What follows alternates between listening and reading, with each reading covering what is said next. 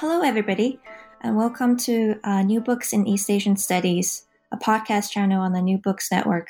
I am Diana Dur, one of the hosts of the channel. Today, we'll be talking to Professor Sabine Frühstück about her new book, Playing War Children and the Paradoxes of Modern Militarism in Japan, published by the University of California Press in 2017.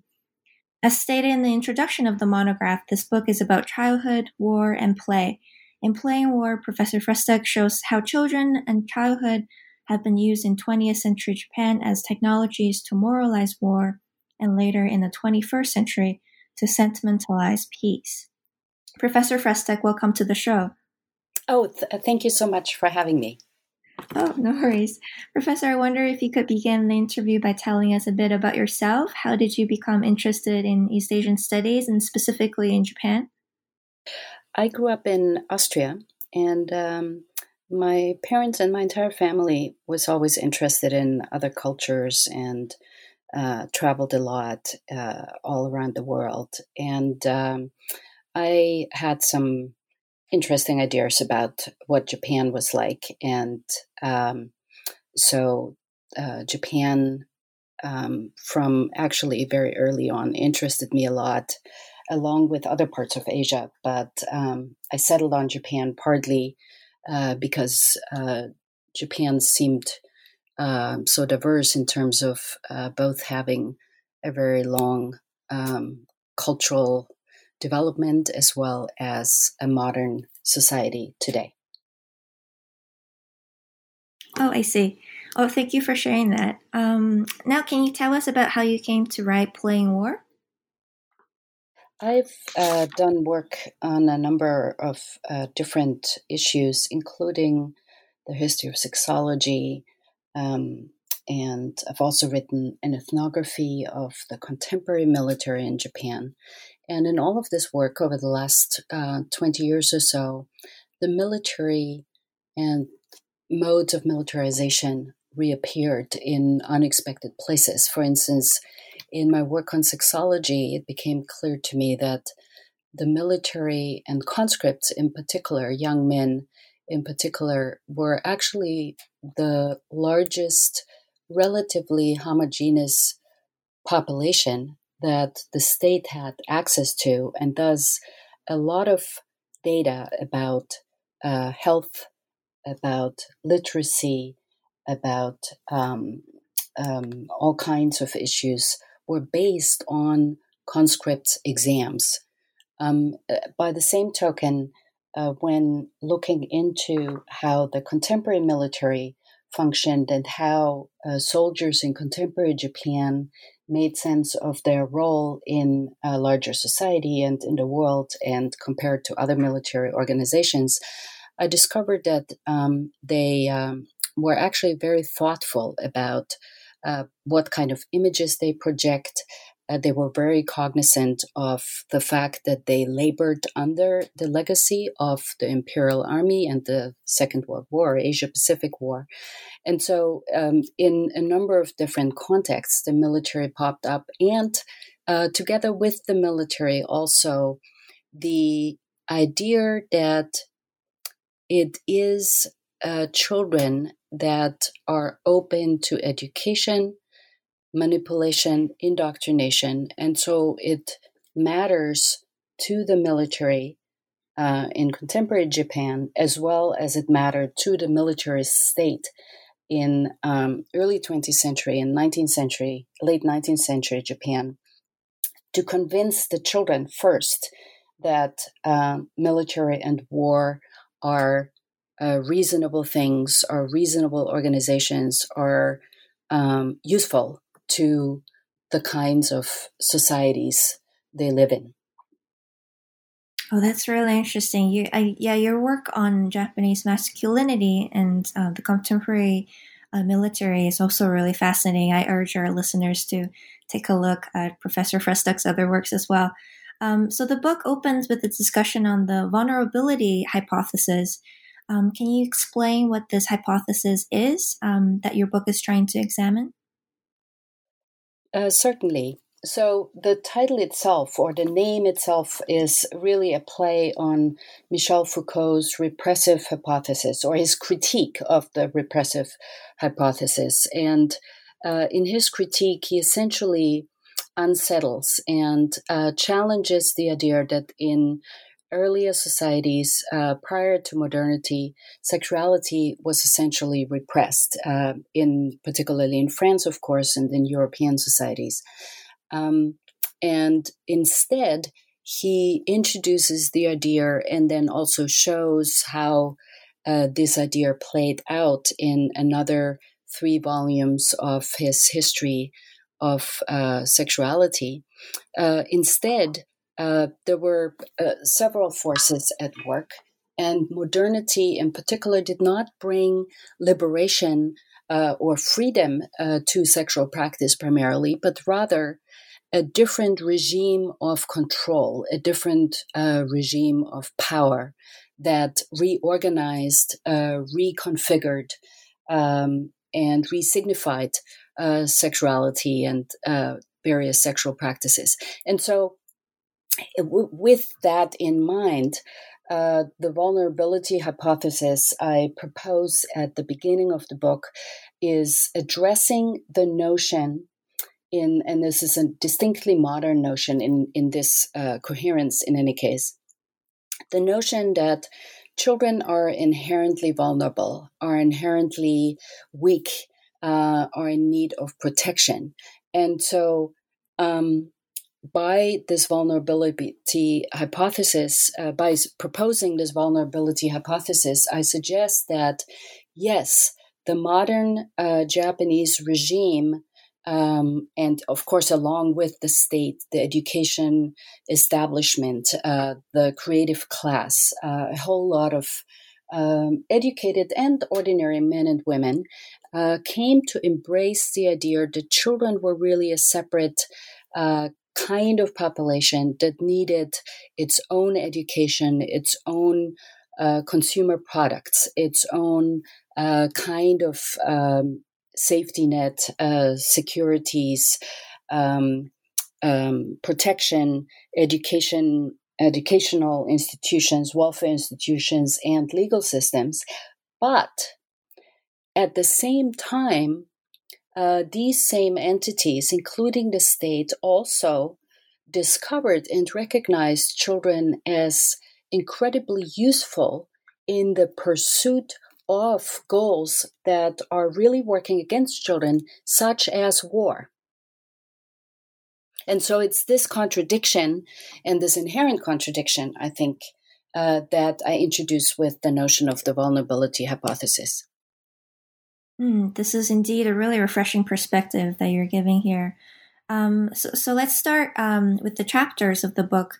Um, chapter one is entitled Field Games um, explores how children's little wars are actually connected and interacted with the grand game, a term that you use to refer to the grand uh, maneuvers of the Imperial Army and Japan's wars in Asia.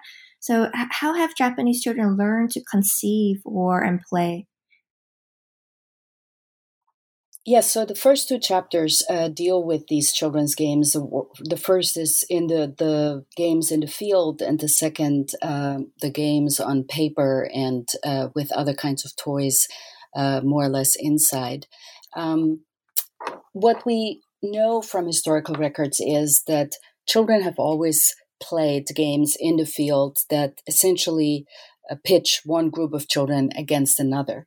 But it was only in the late 19th century and then uh, in the early 20th century when children themselves, to some degree, began to adopt the adult language of war, of specific kinds of wars, uh, the Sino Japanese War at the end of the 19th century, and then the Russo Japanese War at the beginning of the 20th, and so on, that they started to adopt and make sense of their little battles in terms of um, military battles. And so we have this fabulous record of um, an 1850s story of two groups of boys uh, encountering each other and battling each other.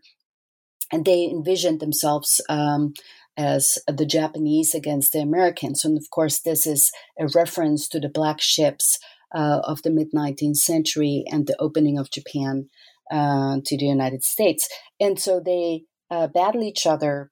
Um, and by uh, surely by mistake, one of the boys on the Japanese side uh, injures the leader of the other side that uh, represents the United States. And unfortunately, this other boy dies. Um, the the case is taken to court, and the court decides that the Japanese boy has done the right thing, and in fact, he um, isn't. Uh, being punished at all. In fact, he gets a stipend uh, for pursuing his uh, studies. And so it's this interconnection that is made both uh, rhetorically and um, in a playful way by children as well as by adult institutions, like in this case, the court, uh, later um, uh, media, and other kinds of institutions that begin to discover that these children's games can in fact be re-signified and uh, reutilized in order uh, to prepare children both in terms of their thinking but also in terms of their physical preparation uh, for later adult uh, conflict.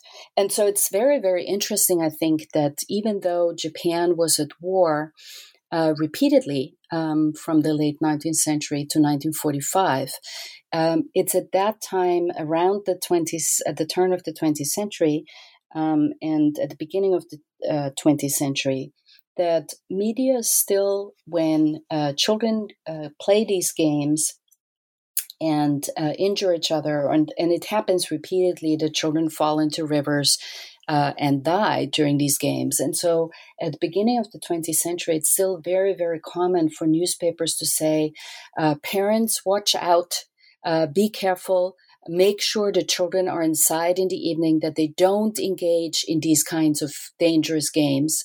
Um, and so it's very slowly at the beginning of the 20th century when uh, the adult world shifts and discovers uh, the utility of these games and the uh, possibilities and the potential of these games uh, for adult goals. Children themselves comment in a variety of different ways about that. So we have records, for instance, from around the Russo Japanese War at the beginning of the 20th century, where children um, are told about the Russo Japanese War in school. And um, they come home and they tell their parents, for instance, that on the next day they're going to go out and fight the Russians and they might not return. And uh, the background to this, of course, was a teacher who framed one of their field uh, exercises, um, educational exercises, in these terms. And so children adopted that kind of language and that kind of understanding. Um, there are other records from children themselves who suggest that. Uh, these games are really only fun when they play them among themselves and uh, without adult supervision. And so there are different kinds of perspectives, but schools and even uh, elementary schools and kindergartens at the beginning of the 20th century begin to adopt military style exercises, shooting, so called shooting practices in uh, their education. And so the kinds of um, games the children played become increasingly uh, incorporated and then re-signified within institutional contexts and then also controlled and commandeered by adults yeah this is really fascinating like like you argued in the chapter that you know this playing war really embodies um, also this modern notion of continuous war right? that um, through playing childhood it's it's a sense of continuing into the adulthood um, and chapter two, paper battles, like like you just said at the beginning, um, also talks about how children involve or um, conceive war and play.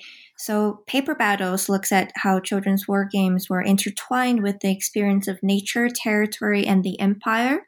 Can you maybe tell us a little bit about how have children's games changed from um, nation building to empire building in the 20th century?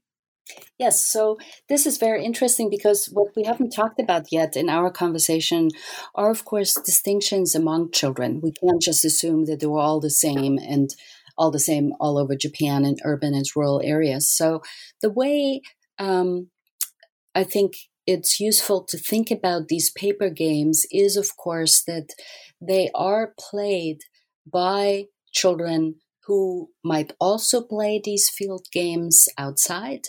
Uh, but many more children also who don't play these games outside and exclusively play in um, a perhaps urban context, perhaps in a middle class context, where they are inside and play similar games on paper.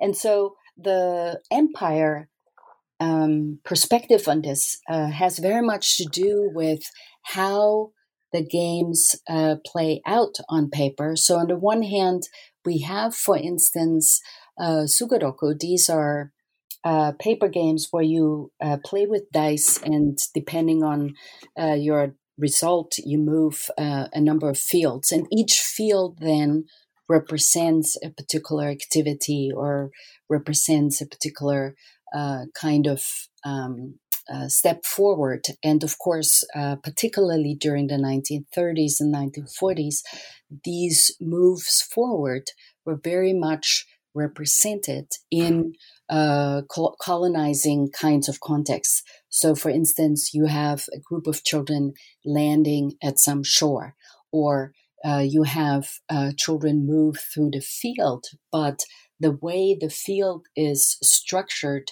is uh, uh, very much like, uh, for instance, um, railways, uh, pathways uh, that um, mock at least a map of Manchuria, for instance. Um, and so uh, the the notion of continuous war here is adapted to these children's games to primarily uh, under underemphasize the distinction between war and play and the distinction between a Sugoroku map, for instance, so a play map, a game map, and an actual map that, of course, has been partly produced uh, by the military and other kinds and uh, earlier kinds of explorers, of course. Um, and so the uh, the shift to uh, the empire as the main frame of these games very much has to do with how much of that empire and how much of uh, these front lines is actually represented in children's games. This is certainly really interesting. Um, and chapter three, let's just move on. Um, um, moral authority of innocence examines um, this use value that you have um, introduced of children and the emotional capital that has been attributed to children. Um, can you tell us more about these in the context of war as well as in peace, and also um, maybe your theoretical approach and, and the affect turn that you're taking here? Yes, so uh, chapter three and four um, really look at the connections of children and war from a different uh, perspective and through the lens both of visual culture and the lens of um, the emotionality that is attributed to children and to childlike things or child um, artifacts, including toys and uh, pictures and and games, of course. And so I've um, adapted Pierre Bourdieu's notion of social and cultural capital for these purposes, and I call this emotional capital. So it's less about um, the emotions children might have, but rather it's the emotions that we assume and that we attribute to um, the image of a child, for instance, the photograph of a child, or anything that has to do with children. And so we need to understand that it's really the beginning of the 20th century in Japan when a kind of children's culture emerges that is urban and modern and um, and driven by a capitalist uh, market economy. And so, in very similar terms, um, the creative class, uh, illustrators, uh, children's book authors, uh, producers of children's magazines, and uh, producers of toys understand that once a child is in the picture, literally in the picture, um, adults tend to have warm and fuzzy feelings about what the, the picture is about. Um, so, for instance, um, in the 1930s and early 1940s, we have an enormous proliferation of images of soldiers with children. And so these are images that appear across a number of media. Um, first of all, of course, this is the time when photography really begins to thrive as a private pastime, as a pastime of the middle class. Family photography, photo albums, family albums become uh, a thing. And so it's that time, of course, when uh, we have an increasing number of children that are depicted in sort of children's versions of military uniforms um, that are depicted with uh, adult members of the families who are in uniforms, um, and so on and so forth. Uh, so there's one place for that. Um, then we have uh, children's games, children's magazines, books that constantly depict uh, Imperial Army members um, that are often depicted as brothers, as uncles, as fathers, who either embrace their own children at home, uh, for instance, in the context of departure to the front, or, uh, and this is much more uh, prevalent, are depicted encountering children behind the front lines in occupied territories after the battle, uh, in colonized territories. And what kind of encounters uh, do we see? It's always friendly encounters. Uh, there's always, um, in, in the Japanese case, it's not chocolate, it's usually caramels that are given uh, by uh, Japanese Imperial Army soldiers to Chinese children, to Manchurian children, to other kinds of children, uh, not uh, distinguished from, not distinguished beyond the fact that they are not Japanese. Um, and so we have the the these encounters are very very uh, prominent uh, across a number of different media, and so I suggest in this uh, chapter in particular that the moral authority of innocence, the assumption that children, particularly children under the age of 12, uh, that they are innocent, actually is not a neutral comment. It's completely politicized here. And so we, in these materials of the 1930s and 40s, children are massively depictions of children are massively used in order to redeem these soldiers, in order to uh, constantly signal to Japanese uh, children at home and their adult uh, caretakers and other adults that Japanese Imperial Army uh, members do good things abroad. They rescue jo- children. They embrace these children. They behave just as lovingly um, right behind the front lines as they would at home with their own children uh, and other um, underage faculty members. And so that's where I see the emotional capital of children at work um, massively exploited by a militarist imperialist state uh, as well as the creative class that labors under uh, this particular regime. Oh, these are certainly really penetrating observations that you're offering here. And, and similarly, children um, do appear um, in various modes of queering war, a process of queering war um, as well that you talk about in specifically in detail in chapter four. Um, so, what is the role for children in these modes? Are they also similarly exploited? Um, so, of course, the interesting one interesting um, aspect of military societal relations in Japan is, of course, that Japan was a massively militarist uh, nation and empire until 1945, and um, uh, then broke with that tradition uh, very clearly um, after 1945. Uh, um, and so, in the wake of the Korean War, of course, uh, the self defense forces were established, uh, the current day armed forces of Japan. And for the longest time, until very, very recently, when the Abe administration uh, changed uh, the legal conditions under which, um, at least part of the legal conditions under which the self defense forces operate, the self defense forces were very, very self aware and very co- uh, conscious of the fact that the Japanese Constitution, Article 9 of the Japanese Constitution, explicitly prohibits Japan from uh, entertaining a standing army and uh, very explicitly prohibits Japan from waging war. And so, particularly the ground self defense forces, the army, uh, was very uh, self aware of these restrictions, was very cautious about uh, appearing in public. And so it was very uncommon, particularly in urban Japan, uh, and still is uh, very uncommon in urban Japan for members of the self defense forces to uh, be in uniform outside of their bases.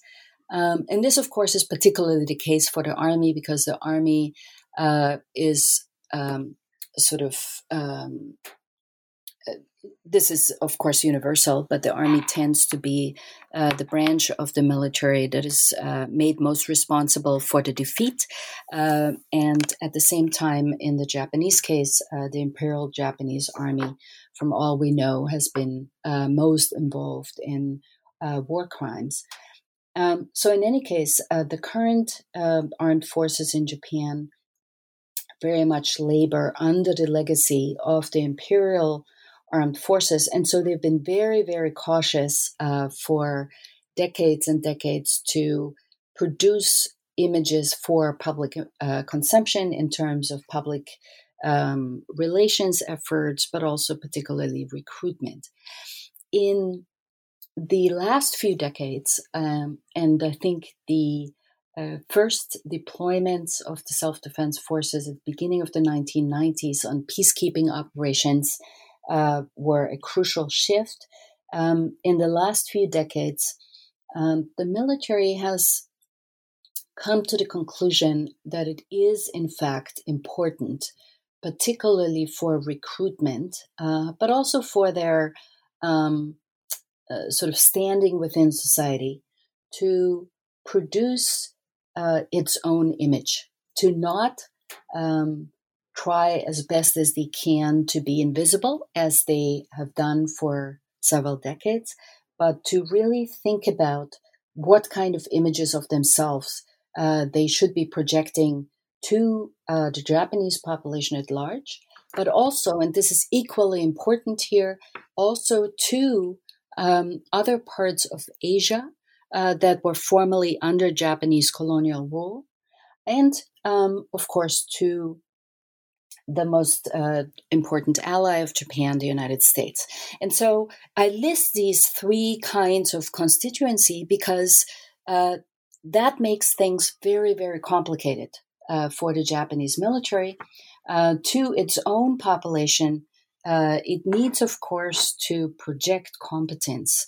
Uh, to the population in other parts of Asia, it needs to project the um, understanding that the contemporary military is no longer the imperial army. Uh, the contemporary military uh, would never do the kinds of things that the imperial army has done uh, uh across Asia. And um, to the United States, of course, it needs to also uh, project a somewhat different image, namely that it is uh, ready to um, align itself with American armed forces, that is ready to collaborate as a fully fledged partner, and so on and so forth. So these are very different kinds of goals. And during the last few decades, and I've followed this very closely, both with, with respect to um, public opinion surveys and with uh, material that the Japanese military produces uh, to create and really reshape its public image. What they have done is to pick up on Japanese popular culture um, and, ironically,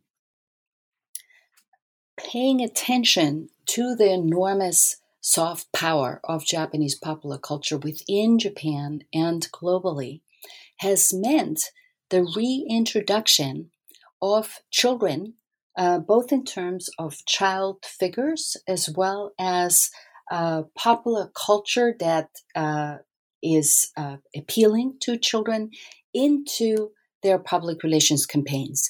And so, in today's public relations campaigns, uh, in a lot of them, not all of them, uh, but a lot of them, uh, particularly those that are meant for domestic consumption and uh, Asian consumption, the military uses things that have appeal for the very youngest members of society. So, when you compare this, for instance, to an American um, a body of recruitment campaigns. And of course, we need to acknowledge here that in the United States as well, different branches of the military uh, pursue different kinds of images um, and so on and so forth. But uh, I think it's important it, if you look at this uh, from a distance and very broadly, you will see that a lot of what the Japanese military does in terms of uh, shaping its public image and projecting uh, what they hope will be positively received is in fact designed uh, to appeal to the very young uh, parts of the population and is very much framed in terms that is aligned with popular culture. So there's a lot of cuteness, um, there's a lot of naivete, uh, there's a lot of uh, also girlishness in uh, these campaigns. And so, if you compare this to, let's say, the United States or, or some other militaries, of course, there's a lot of variation around the world. You'll see that uh, even though there are changes in in uh, around the world in what kinds of images military establishments try to project, um, in many of them, there's a lot about military service will give you a competence that is applicable to civilian life. There's a lot about adventure.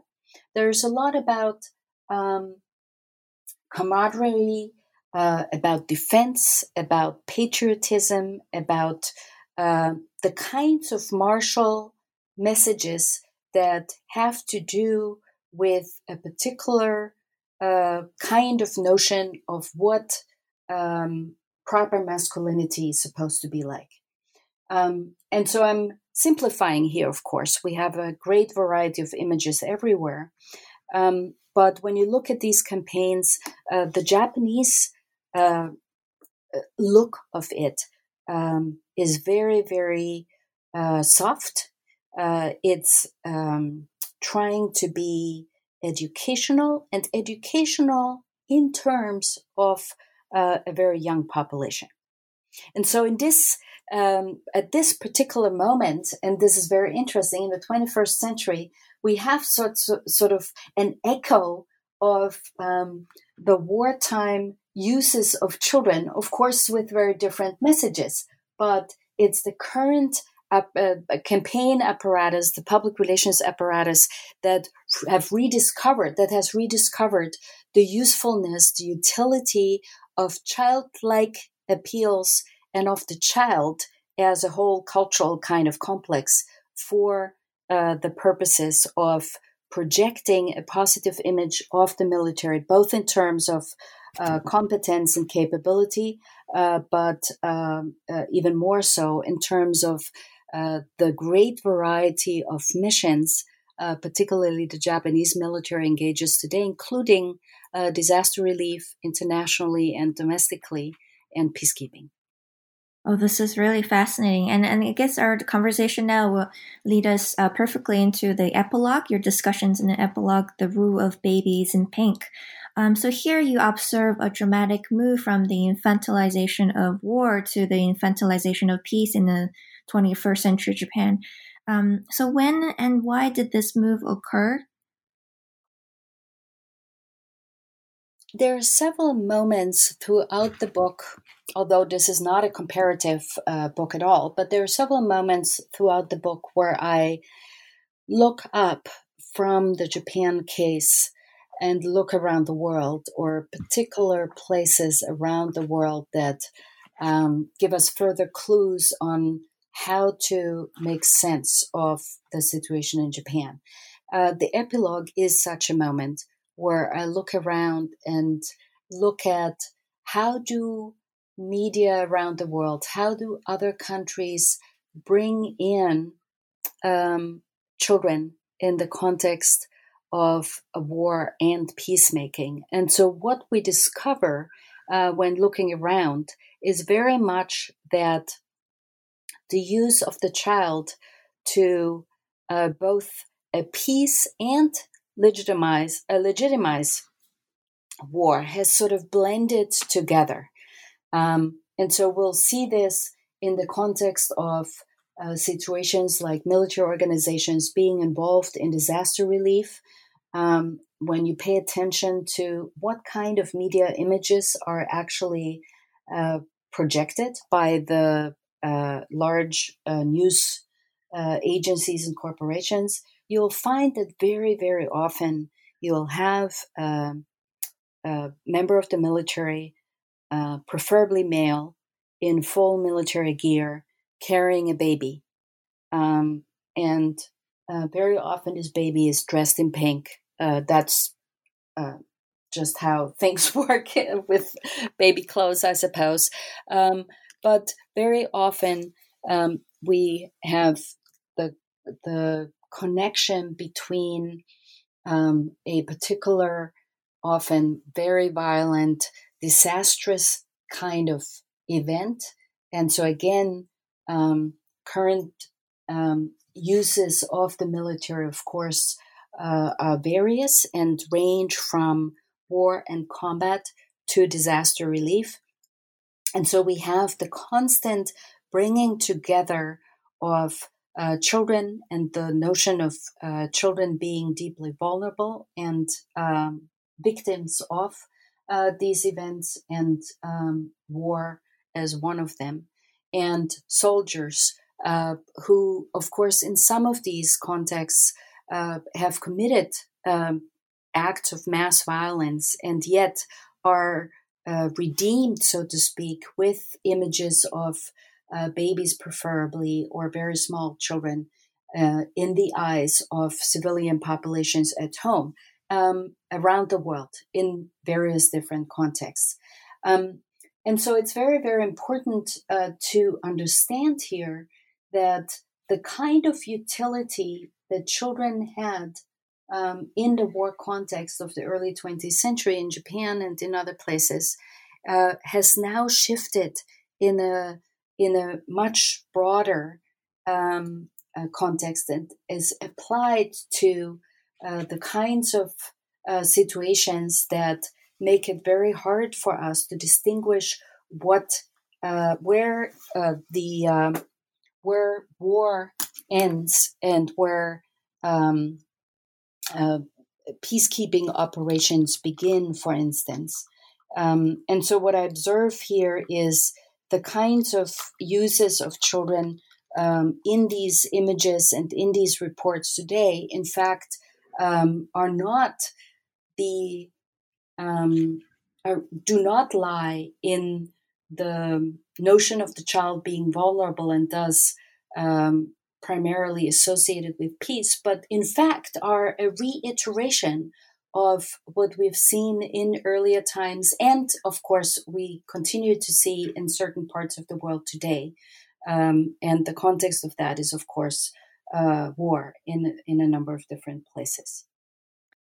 So, lastly, the epilogue argues, and I quote here from the book, that the infantilization tactics of both the war making military establishment and military humanitarian missions have blurred the line between war and peace in today's highly globalized world. Um, can you maybe speak a bit more about this blurring of the line between war and peace and maybe its future implications? Yes, what I what I see in um, what I describe in the epilogue um, and what you just uh, articulated as the blurring of the lines, of course, has to do with the very notion of how uh, the emotionality that we ascribe uh, to children is politically useful for a number of different goals. And that should make us pause uh, whenever uh, we um, encounter images or rhetorical attempts uh, to employ children um, in a number of political ways. Uh, we should not fall into that uh, trap that just because there's a child in the picture with the military, that military action uh, is legitimate and will necessarily lead to a positive end for that child as well as for uh, the societies involved in general. Well, thank you, Professor Frühstück. Um, I think we've taken up a lot of your time, and thank you so much for sharing your incredible research with us. Um, I had a really great time reading your book. Um, but before we conclude our interview, could you maybe tell us a bit about your current research projects? What have you been working on recently? Oh, I'm working on a number of different things. One um, is a a history of gender and sexuality in modern Japan uh, that I hope to complete uh, within the year. And I'm also probing further um, the history of emotions uh, in Japan and uh, historically as well as contemporarily. And as you've seen in the book, I have an increasing interest in visual culture. And so I'm particularly interested in different modes of articulating uh, emotions in Japanese culture. Oh, that sounds like a great project. I'm sure our listeners um, will also be certainly looking forward to it. And finally, I want to thank you for being on the show today. I really enjoyed reading your book, um, and I urge our listeners to pick up a copy of Playing War too. Um, take care. Thank you so much.